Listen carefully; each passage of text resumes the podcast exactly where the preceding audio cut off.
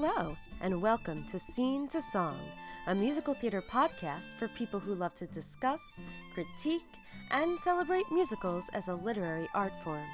I'm your host, Shoshana Greenberg, and each week I'll bring on a guest to talk about a musical, musical theater writer, or a topic or trend in musical theater. My guest today is Christy Balger.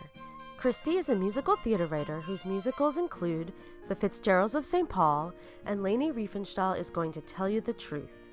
She holds an MFA from the Graduate Musical Theater Writing program at NYU, and her work has been featured everywhere from the Actors Theater of Louisville to the Seoul Institute of Arts in South Korea.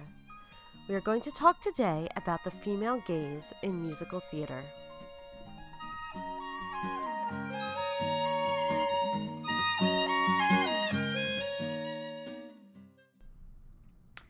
Christy, thanks for being on the show. Hi, thanks for having me. I'm excited to be here.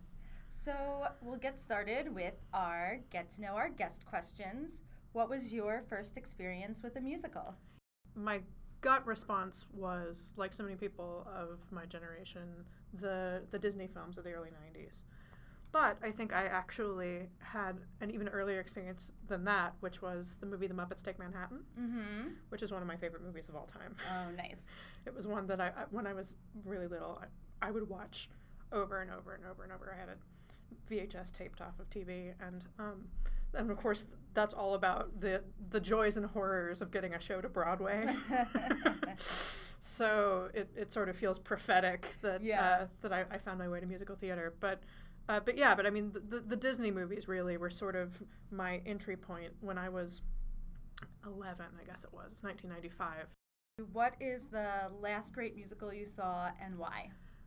I think the last great thing I saw, at least the, the most exciting recent thing I saw, Yeah. was Miss You Like Hell at the Public. Ah, yeah. Yeah. I didn't see that, but I've heard really good things. Yeah, I, I found it exciting for several reasons. One, uh, I, I'm always excited to see new things by female writers who Yeah. I, I'm encountering for the first time. And uh, Erin McKeown, I hadn't heard her songs before, and I was really excited about that. But also because it was about something relevant, Mm-hmm. but authentically so. Yeah. you know, I, I feel like a lot of times theater tries to respond to current events in an inauthentic way. Mm-hmm. And I, I felt like this was very lived in and very real. And um, to see something that was not just about, you know, the immigration crisis, but also about mother daughter relationships yeah. that that's a big thing with me. I, I love seeing people explore that because we, we don't see that Yeah. enough.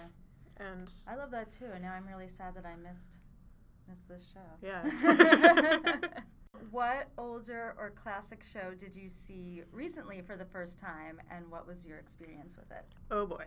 Uh, so uh, I saw Carousel. Mhm.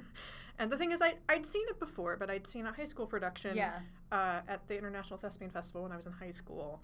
And uh, that festival, the main stage shows are in like a cavernous, like performing arts center. Yeah. and it was done without amplification. So Mhm. Uh, I couldn't understand the words that were being said most of the time. So I, I wasn't quite following it. yeah. And so the current revival of Carousel was my first experience.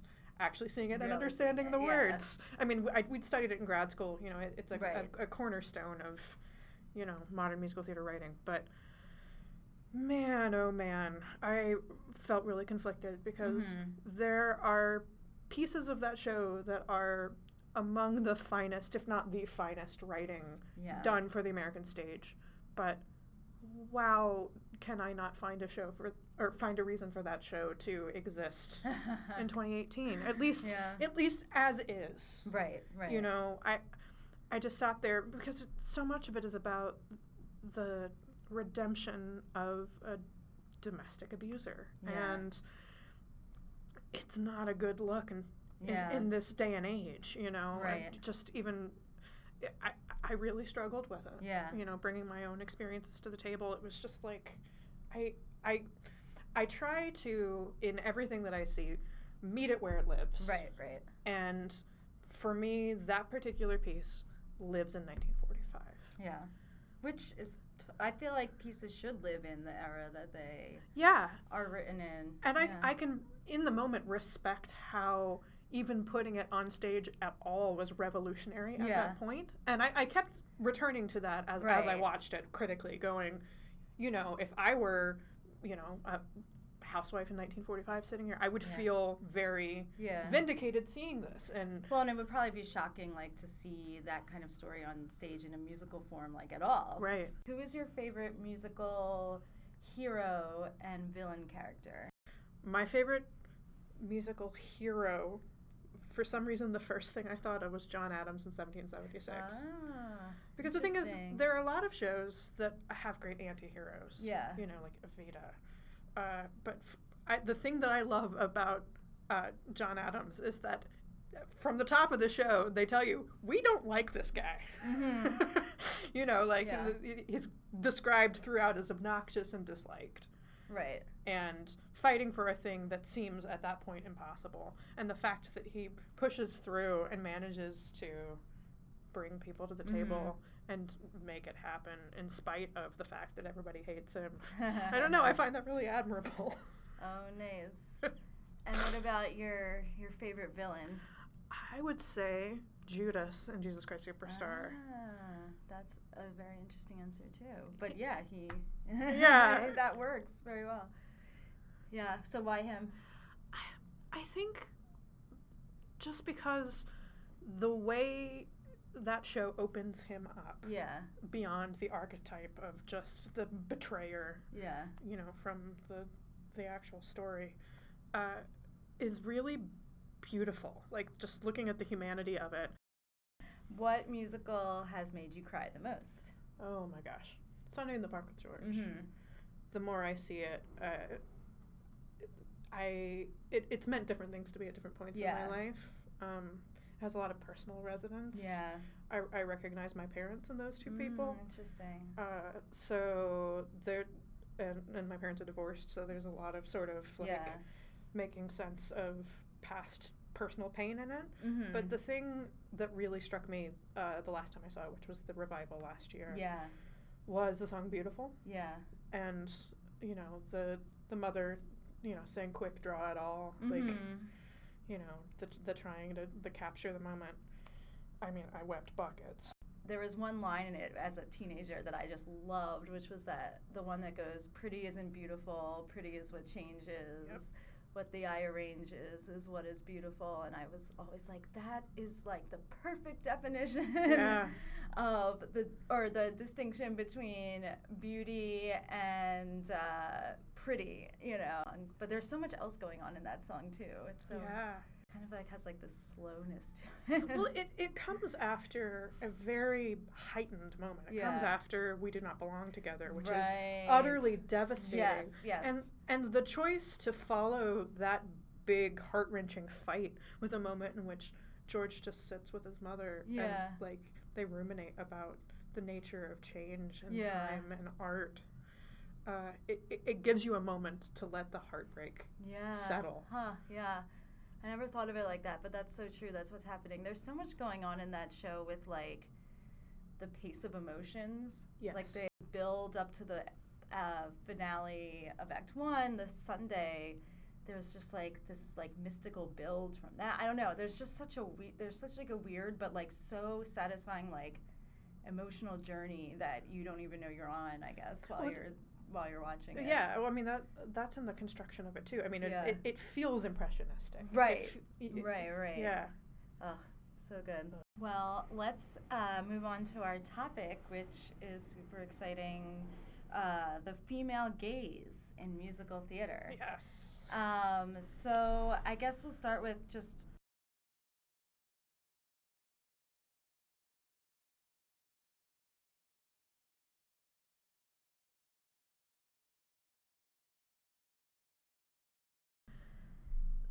So typically, when the term f- female gaze is applied, it's applied in a sort of like sexualized context. Mhm. Um, because you, you hear male gaze a lot Right. in terms of uh, like when people talk about how men write female characters Yeah. and you know how the, the, the things that they focus on the sort of tropes and traps that they fall into.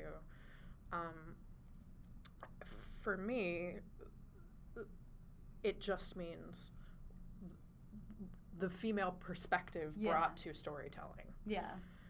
And so within a musical theater context, it it means bringing a, a lived authenticity Mm-hmm. to stories about women and female identifying characters. Yeah.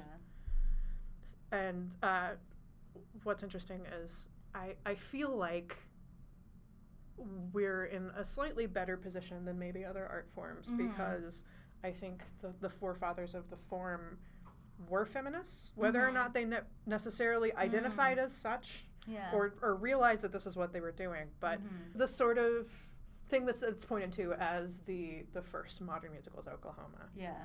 which begins with an old woman on stage churning butter. Mm-hmm. And you know, at, at this point in whatever 1943, Yeah. uh, the, the musical comedy was seen as just a, a vehicle for popular songs. Right. And a lot of times they were just you know leggy chorus girls. Right. And it it was not seen as uh, serious storytelling. Yeah. And so I I love imagining uh, you know, the stereotypical tired businessman sitting down at Oklahoma expecting the leggy chorus girls Right. and getting Aunt Eller out on the porch and going, "Oh, this is not what I signed up for." Yeah. Um, uh, but I, I mean, it, Oklahoma's not feminist simply because there's an old woman churning butter on stage, uh, but but because it uh, it deals with things central to a certain female experience at the Mhm. time, issues of uh, marriage, mm-hmm. you know, issues of, you know, uh, Aunt Eller lives with her niece, who, Yeah. you know, th- the show is essentially about who's going to take the niece to the dance. you know, it, it, it's not a particularly deep story necessarily, Right, uh, but you sort of see Aunt Eller having a stake and like, oh, you should go for the, the cowboy, you Uh-huh. know, uh, because it, it, Aunt Eller, you know, lives with Laurey, and so, you know, she has a. Right. you know, the, the, an ulterior motive in Laurey marrying well, you know, Right. Right. in, in, in there being, you know, in the decisions that are being made. It doesn't necessarily manifest that way. It manifests Right. in like, gosh, that curly sure is cute. Right. Right. But uh, th- there's a certain extent to which a lot of the early uh, musical theater narratives, mm-hmm. The stories of the female characters, reflect the concerns of Mhm. women at the time, Yeah. women leading up to that time, Mm. and uh, as time goes on, that they open up a little bit more. Yeah. So, uh, so I, I feel like because of that, we Uh-huh. have a foundation that, that, Mm. that we've been able to slowly build upon over Yeah. time. The problem is most of the building has been done by men. Right. And so, as a consequence, the authenticity is not is not always there. Mm-hmm. You know, I, I would I, I I feel like if a woman had written Oklahoma, Mm-hmm. Aunt Eller would have had a couple more songs. Right, right, right. you know. There's, I know, and I, I know I mentioned this before. There are so many musicals I see from like 40s, 50s, 60s where I'm like, the man is just singing so much more than the Yeah. the main woman. Like, what is that? And I feel like a lot of the female gaze is just um, understanding women's relationships and how women relate to each other. Yes. And because a lot of, most of the time, men are not in the room for that. So that, so like they, I mean, sometimes some men get it right, and you know, it's not either or, but, but, you know, you see something like, um, you know, like Mamma Mia or like Fun Home or you know, even like uh, Crazy Ex Girlfriend, and like Oh my gosh. when yes. you're looking at it and you see how those women are relating to each other, you're like that. That was written by a woman because they know, like they they Completely. know. Yeah. I, you know, I, I just sat here giving Oscar Hammerstein a lot of credit, Yeah. and and right, rightfully so. But at the same time, every time I hear "I enjoy being a girl," Yeah. my first thought is that was written by a man. yeah. Oh yeah. Be, just because that it just doesn't take into account the the totality of the lived experience. Yeah, it's like you know, a, a, it's like a cute song. I don't know that anyone ever en- enjoys being a girl per se. I, en- enjoys being feminine. Yeah. Enjoys, you know. I, I mean, I love makeup, but you know, Right. when I say I enjoy being a girl, no, I survive being a girl. I enjoy wearing makeup. Right. There's a distinction. Yeah, well, my funnily, my friends and I wrote a parody of that song and um, "How Lovely to Be a Woman" from Bye Bye Birdie, and we like did a little uh, mashup of them. It's Um, amazing. check it out; it's on YouTube. I will. um, I enjoy being a girl, uh, and uh, how lovely to be a woman with my name. You'll find it. I feel like women know when they're in the presence of something that was was written by a woman Absolutely. and something that is addressing certain things that you just don't that just haven't been in the musical theater canon. For me, the most radical thing I've seen in the eight years that I've lived in New York Mm-hmm. was Fun Home. Yeah, And definitely. the the reason I say that, interestingly, is not the the main story. I have a lot of queer female friends who Mhm. like were just from a sheer representation point Mm-hmm. ecstatic about Fun Home, Yeah. and that's huge and important. Uh, but for me, it was seeing how they wrote Helen, the mother. Mm-hmm. Uh, I so my my primary collaborative relationship is with the director Danny Mefford, who was the choreographer of Fun Home. Mm-hmm. So uh, Fun Home is also the thing that I've seen the most in the time that I've lived here because I I saw their invited dress at the public, and then Oh, I, I saw it various times from the public onto Broadway, and so I saw the, the various ways that it developed, Wow. and and spent a lot of time just thinking about it. yeah. And the thing that felt the most revolutionary was hearing the song Days and Days, where Yeah. the mother uh, finally reckons with the the lie that, that uh, she and her husband have, have been living. Yeah. Uh, I realized something utterly amazing about it listening to it once. Yeah. That, f- for one thing, okay, so Jeanine Tesori is a genius. Mm-hmm. Can, can we just say that? yes, absolutely. I don't. I don't think it, it, it gets said enough. I don't think she gets Yeah. enough credit. No, and, you know, agreed. and, and, you know, partially I think because she's a woman, but also, Yeah. you know, the, the she's such a smart storyteller. Mm-hmm. And the reason I say this is the entire narrative of Helen Bechdel Mm-hmm. is uh, woven into how her music is constructed through the Mhm. entire show. So she doesn't sing a phrase that ends on the tonic. So okay, so for I, I, I- I realize that not everybody listening is going to have a music theory background. So most Western music is built is is, is tonic is, is tonal, uh, and is built on uh, you know the, the eight tone scale. You know do, do re mi fa sol la ti do. So do is called the tonic. That's the key that you're in. That's home Mhm. base, and uh, a lot of music is the the tension and release of, of, of going to and from home. Mhm. Helen Bechdel does not sing a single phrase in Fun Home that ends on the tonic until the very last phrase she sings in the show. Wow. Uh, sh- she spends a good chunk of the show, you know, uh, placating her husband. Mhm. You know, the first time we see her, you know, th- they're cleaning the house and preparing, you know, their, you know, giant Victorian house Yeah. uh, for visitors to show it off. Right. And so sh- it- it's very frenzied, and so it Yeah. makes sense that like she never quite, you know, Lands in anywhere. a place, Yeah. you know. But then the next time we, we hear her sing, she's sitting at the piano and she's saying, "Maybe not right now, Right. maybe not right now." Like it's it's delaying. She's singing about delaying, Yeah. And so then she sings a song "Days and Days" that's all about how she's spent her entire life Right. delaying her own happiness yeah. and living with an emotionally violent person Mm-hmm. and she the last phrase of the song she sings is don't you come back here i didn't raise you to give away your days like me Mm-hmm. and it's it's as if she's spent the entire show afraid to put her feet on the ground, Mm-hmm. and she's finally landed, yeah. like me. And the thing is, you don't have to know that that's how the show was constructed Right. to feel that. Because the thing is, the very first time I saw it, I felt it. And to hear her say, I didn't raise you to give away your days like me, just the impact of the words the first Right. time felt like a punch in the gut, but I was feeling something else right. too. Right.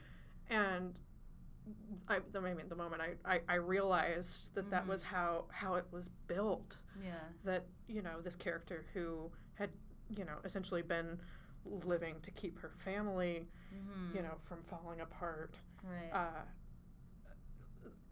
I that was an experience that I'd never seen yeah. on stage, and a very real one that I, you know, Right. I, I, I know women who've lived their lives that way, right.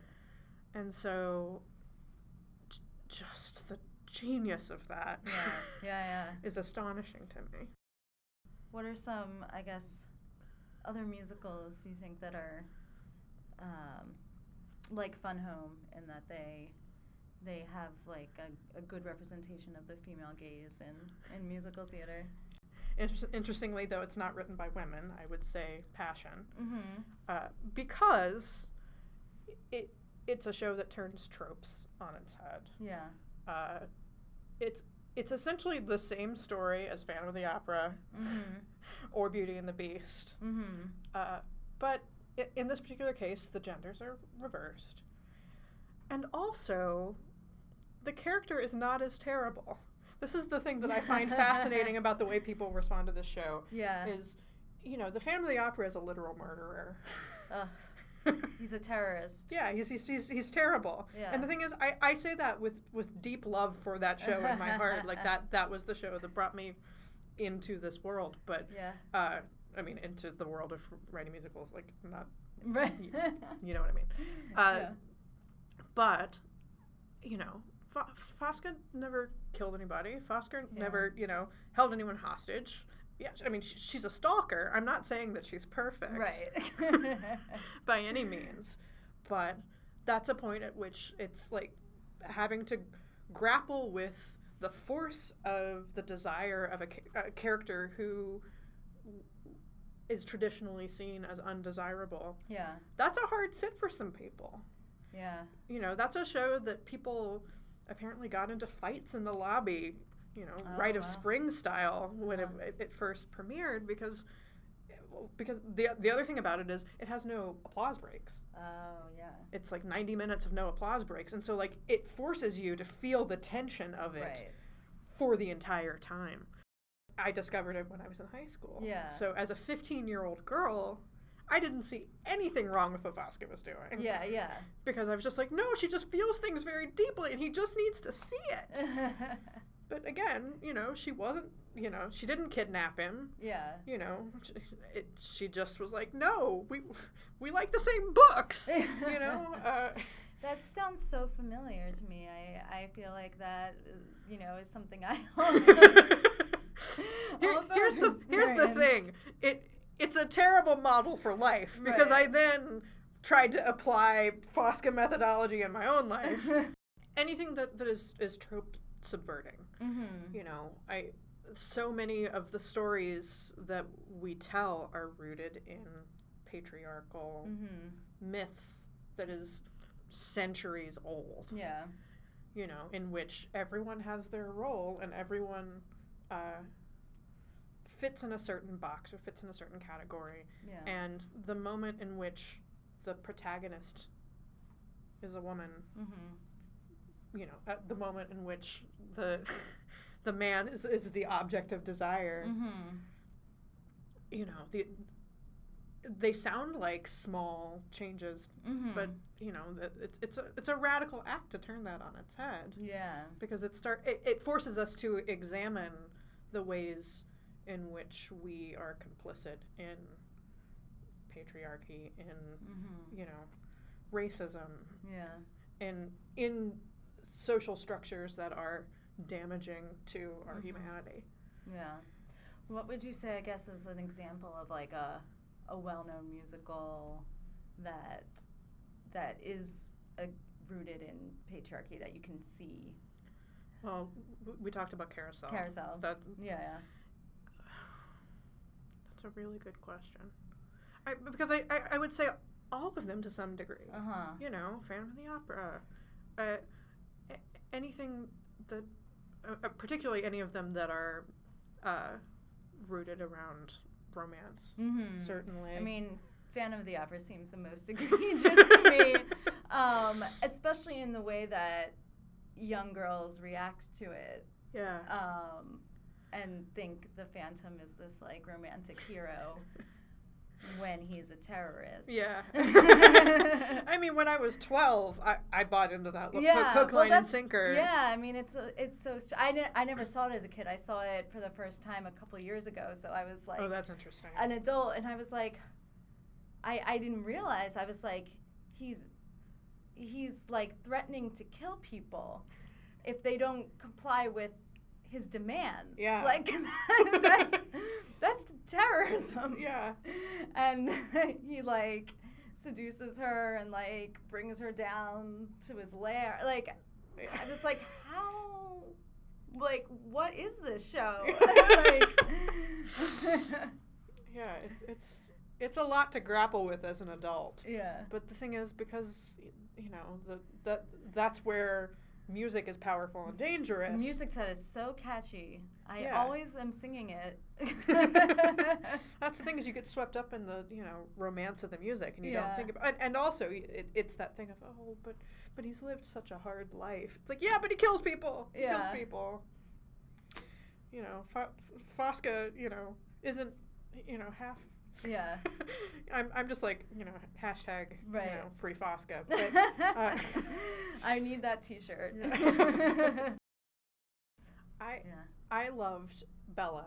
Mm. Kirsten Child yes, Bella. absolutely. That is a that is an amazing example of one I think because it is so it is even in like when you um, read or hear uh, Kirsten Childs discuss like the origin of that show, it is like originated from a female gaze. She said that she was like walking down the street and saw a woman with a big butt being admired and like she saw, she saw that, you know, Yeah. and like put that on stage. Like that is that is like a literal like female gaze. Absolutely. right there. Yeah, because it's not only uh, shining uh, a, a light on that experience, but also Yeah. saying, you know, all of our tropes about what is de- desirable are, Yeah. are aren't even correct. Right. You know, like, uh, and, and putting people of, of different body types. And, Yeah. You know, just the, oh gosh, that show. And, and it was so funny and Yeah. so uh, smart. Yeah. Just, I, I loved it. Yeah. Um, yeah, I'm trying to think of. I saw this um, uh, musical uh, called Inner City, um, which was like from the 70s. It was like the same uh, style of like hair and like all those um, types of, you know, musicals that aren't plot based. That um, and it's supposedly we think it's the um, first show that's written by all women. Um, Eve Merriam and uh, Helen Miller. I think I have that right. Okay. Um, and they did like a concert of it at 54 Below last year, and I went and I was just like, this show is amazing. Like I just like love it. They talk about one of the songs the, is like the intro to the song is like a woman talking about like how great this guy is because you know he will still make love to her while she's on her period. Like like things like that where you're like what like i would never expect like that kind of thing in a musical or in, in anything yeah, that's amazing. but like yeah i mean women talk you know this is right. this is again, like- it's it's like like Crazy Ex Girlfriend. yeah You know, it There's- just sort of like breaks down barriers there's of yeah there's things in that show that are like that is so true and authentic and i've never heard that spoken in you know any mainstream form before Yeah. you know um, but yeah inner city uh, was yeah, it was really really cool and really interesting and like that it didn't do well on Broadway, but um, there there are some dedicated folks trying to bring it back, and I hope they I hope they succeed. I do too. I'd love to see it. Yeah, there there's a soundtrack um, that uh, or original cast recording that uh, that you can download. Um, but yeah, I'm trying to think of some other shows that I've seen. I mean, I feel like Ragtime. Yeah, Yeah. for sure. I, I, I, I think several of the um, the Ahrens and Flaherty. Mhm. I, I, think Once on this Island Yeah. falls in there a little bit. but, Yeah. I mean, Ragtime more explicitly. Yeah. For sure. The only thing about Ragtime, I mean, this is in the plot of the novel, which was written by a man, but the there's the women in refrigerators trope, Right. which is um, comes from I think comics, comic books, and uh, a woman who was actually placed in a refrigerator. But it's like uh, it's when the women, the female character is killed. And that is the inciting action that spurs the male character, the male hero, to action Right. like the woman is just like the woman's death is a plot point for the man and that is kind of what happens in ragtime with sarah and Coalhouse and it's just a little even though i love the show and there's so much you know in there from the female gaze that is just a little disappointing to me that that's there i mean i know that comes from the male author but yeah Yeah. The first thing that I, I thought of with regard to Ragtime is uh, th- there are a couple of shows in which the the characters down to their names are Mhm. defined by their relationship to yeah men. Mhm. So, Mother right uh, is an example. It's interesting that Sarah is not. It, it, it- Yeah. Like th- th- there's probably a you know a version of the show in which it's Coalhouse's girl or whatever. I mean, Yeah. maybe it's just because that's awkward, but uh, I, I, too, well, I guess to, to E.L. Doctorow's credit, yeah you know, we, we get to know her by her name. Mhm. Uh, but I got to thinking about Into the Woods Mhm. recently and about Yeah. how it's the baker's wife. Yeah. Oh, I had this revelation about Into the Woods when I saw the film a few years ago, and I was like, all the people that die in this show are women. Yes.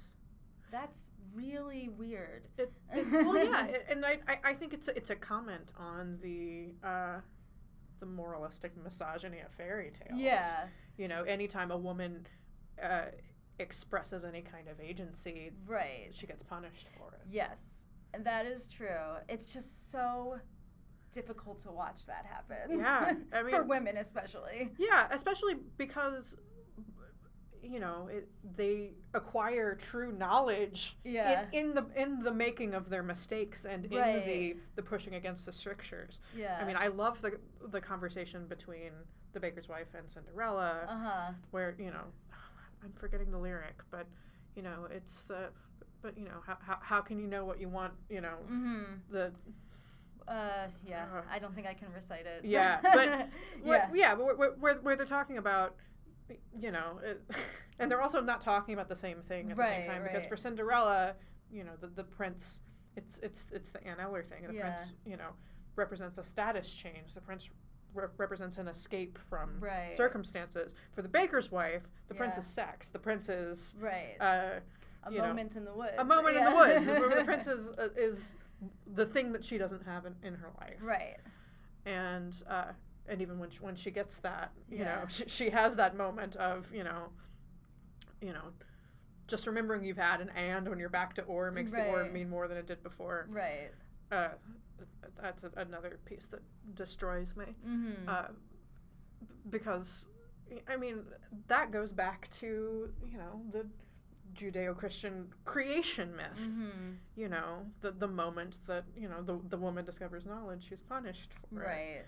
And so the thing I love about Into the Woods is that it, it sort of exposes that for what it is a little bit. That's an interesting way of looking at it. I, I guess because I saw that show. That was my first Sondheim show. Like as a kid, like watching that.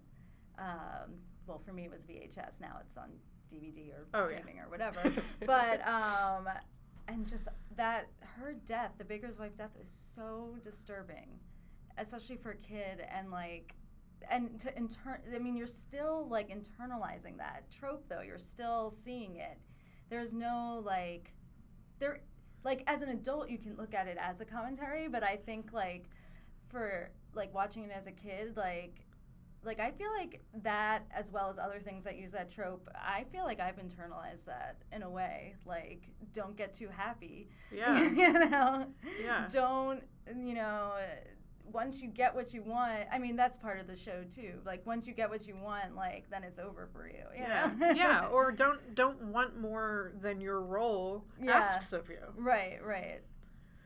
And yeah, the ones who pay the most for it are the women Yeah. in that show. Who else dies? Rap- uh, Rapunzel, Rap- Rap- Rapunzel dies. Jack's mother. Sorry if you haven't seen this. It's all spoilers. um, Thirty-year-old spoilers. It's yeah. Uh, well, the, the witch essentially kills the herself. The witch. Yeah, that can be seen as that. Yeah. Um, I feel like there's one more. the Maybe not. giant. The giant. Yeah. Yeah, Mrs. Giant. Yeah. Um, and Mr. Giant. She's not a scene character, but uh, Little Red Riding Hood's mother Yes. is also killed. Yeah. it's cheerful. This is so sad. um, yeah. So what are let's let's think of some more happy female gaze um, musicals. It's Yeah. hard because there are so few There's of them. so few. That's the thing that is so upsetting. yeah. Well, that's why Fun Home was just so. It felt so revelatory to be sitting in that theater and seeing this because it really just felt like nothing you'd ever seen before because it was nothing you'd ever seen Yeah. before. Yeah. there's a reason the Ring of Keys moment was so powerful in that show is because it was like like getting at this emotion and like a that girls that age like have and nobody acknowledged it until that song. It's amazing. Yeah. And and for it to be about a moment of identification Yeah. brings out the universality of it. Right, right. You know, I the thing that amazed me the most the the couple of times that I saw the show at the public Mhm. um, was both times the people who were glued to their seats sobbing at the end, like who Mhm. couldn't like just get up and leave, yeah. were often uh, middle-aged to older men, Hmm. and I think that speaks to the the power of musical theater to Yeah. transcend experience and create empathy. Cool. So let's move on to our Why is This So Good section. Um, and we're going to talk about Cleanin' Women from the musical Working, written by Micki Grant. And uh, if you don't know Working, it's a show that has songs by a lot of different people. So this is the only song she wrote for this show. Um, so we're going to talk about that one. So, why did you pick this song to talk about? I picked this song. Well, first of all, I love this song. I was in a Mhm. production of working in college, and getting to listen to the woman who sang this song sing Mhm. it every night was just the most energizing thing. Yeah. Listening to uh, an audience respond to it. The, the, the, the song is the second to last song in the show, so Mm. it's in sort of like the 11 o'clock spot. Yeah. And, you know, I, I, I keep coming back to the word authenticity Yeah. uh, the the authenticity of the um, the, the determination in this song and the, Mhm. the the the rage of this song. Mhm. I mean, it, it's not on the surface angry, but Yeah. it comes from a place of. Uh, again of, of lived experience i mean the whole show is built around you know the Mm-hmm. Right. a- you know as as you said it, it's built around interviews it, it, it's, it's sort of like the the prototype version of what the civilians do kind of sort of where it was based on this book of interviews that Studs Terkel did with people about their jobs Right. and it's a song uh, about a lot of things but it's about uh, the the invisibility that uh, women who are domestic workers feel Yeah. uh, And I just love how she puts that in the lyric cleaning women without faces. yeah Like, she could have just, you know, it, she could have just described, like, we're invisible, or said, like, we're invisible, but, like, the description of cleaning women without faces is just that just like you feel that emotionally.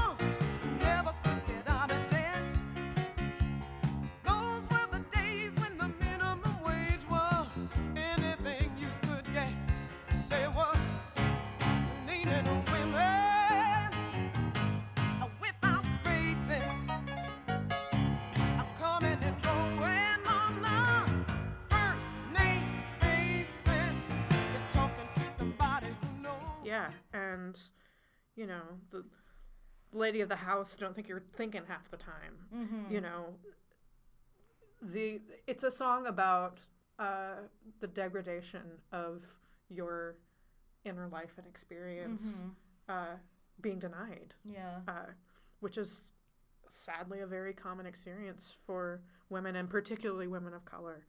And uh, and also Micki Grant is just such a good songwriter Yeah. and the song is amazing and the thing that I, I love about it is so you know the idea of the show is you know people talking about their jobs Yeah. and in a lot of cases talking about what's great about their jobs or what's hard about their jobs and i just imagine uh, someone putting it to this uh, this unnamed cleaning woman and, s- and, and saying you know t- let's let's talk about what what's great and, and dignified about your job and, Yeah. and, and her response being no let's talk about what's great and dignified about me because that's the thing that gets lost in my job Mm. and it's so powerful and the thing that i love about it the most is you know it, the place where it ultimately goes Yeah. is her talking about her daughter Mm-hmm. and talking about wanting a, a better life for her daughter Yeah. you know the just the, the line you know you'll never see her down on her knees unless she's down there to pray Yeah. It's just like i mean it it's incredible Yeah. And and there's no like really other wish like specific wish for her other than like she well the line is she'll get up singing her own tune. Like she'll be, you know, in charge of her life. yeah Um not like there's no like other prescripted like then she'll be like president of the United States, you know, or something. Yeah. it's just yeah, like it, it's you know, c- you know, the the first half of the song she, she talks about you know cl- cleaning women without faces coming going on a first name basis, yeah. and you know she says the thing that she wants for, for her daughters. You know, she's gonna walk in on a last name basis. Mm, yeah. You know, and have a face you can see. have a face you can see. Yeah. It's especially. It's it's a it's a bold move in a show that is about the dignity of work. Yeah. you know because you know so many of, of these because it, it also there's a, a sort of like warm fuzziness to the show almost in terms Mhm. of like you know this is the dignity of the, the working man and woman and you know these are our universal struggles and but you know the the, the, the power and the dignity of work and uh, to have this moment where someone transcends it and, and says no the power and dignity of the people doing the work. Right. i- is just beautiful to me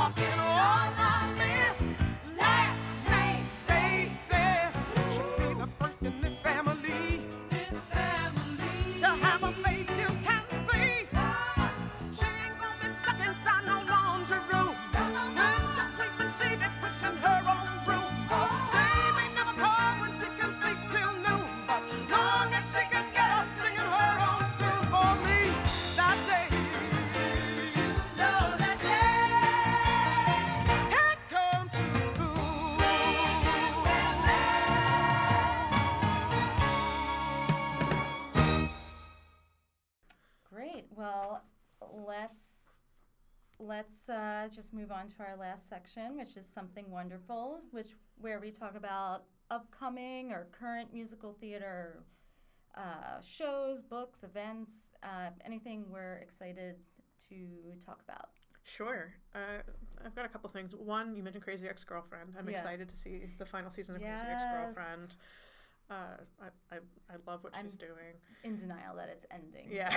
Yeah. um, like, I, th- I think every single person who's been on your show, I'm very excited to see a Strange Loop of Playwrights Yes. Horizons. Uh, uh, again, in terms of just like galvanizing things that, that I've, I've Mhm. seen in the last decade.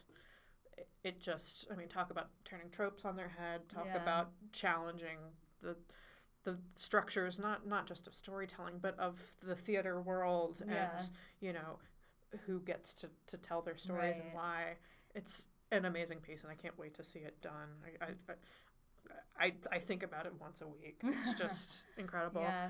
Um, if you haven't been listening to, if this is your first uh, episode of the podcast, that's A Strange Loop by Michael R. Jackson at Playwrights Horizons. It's going to be uh, next spring.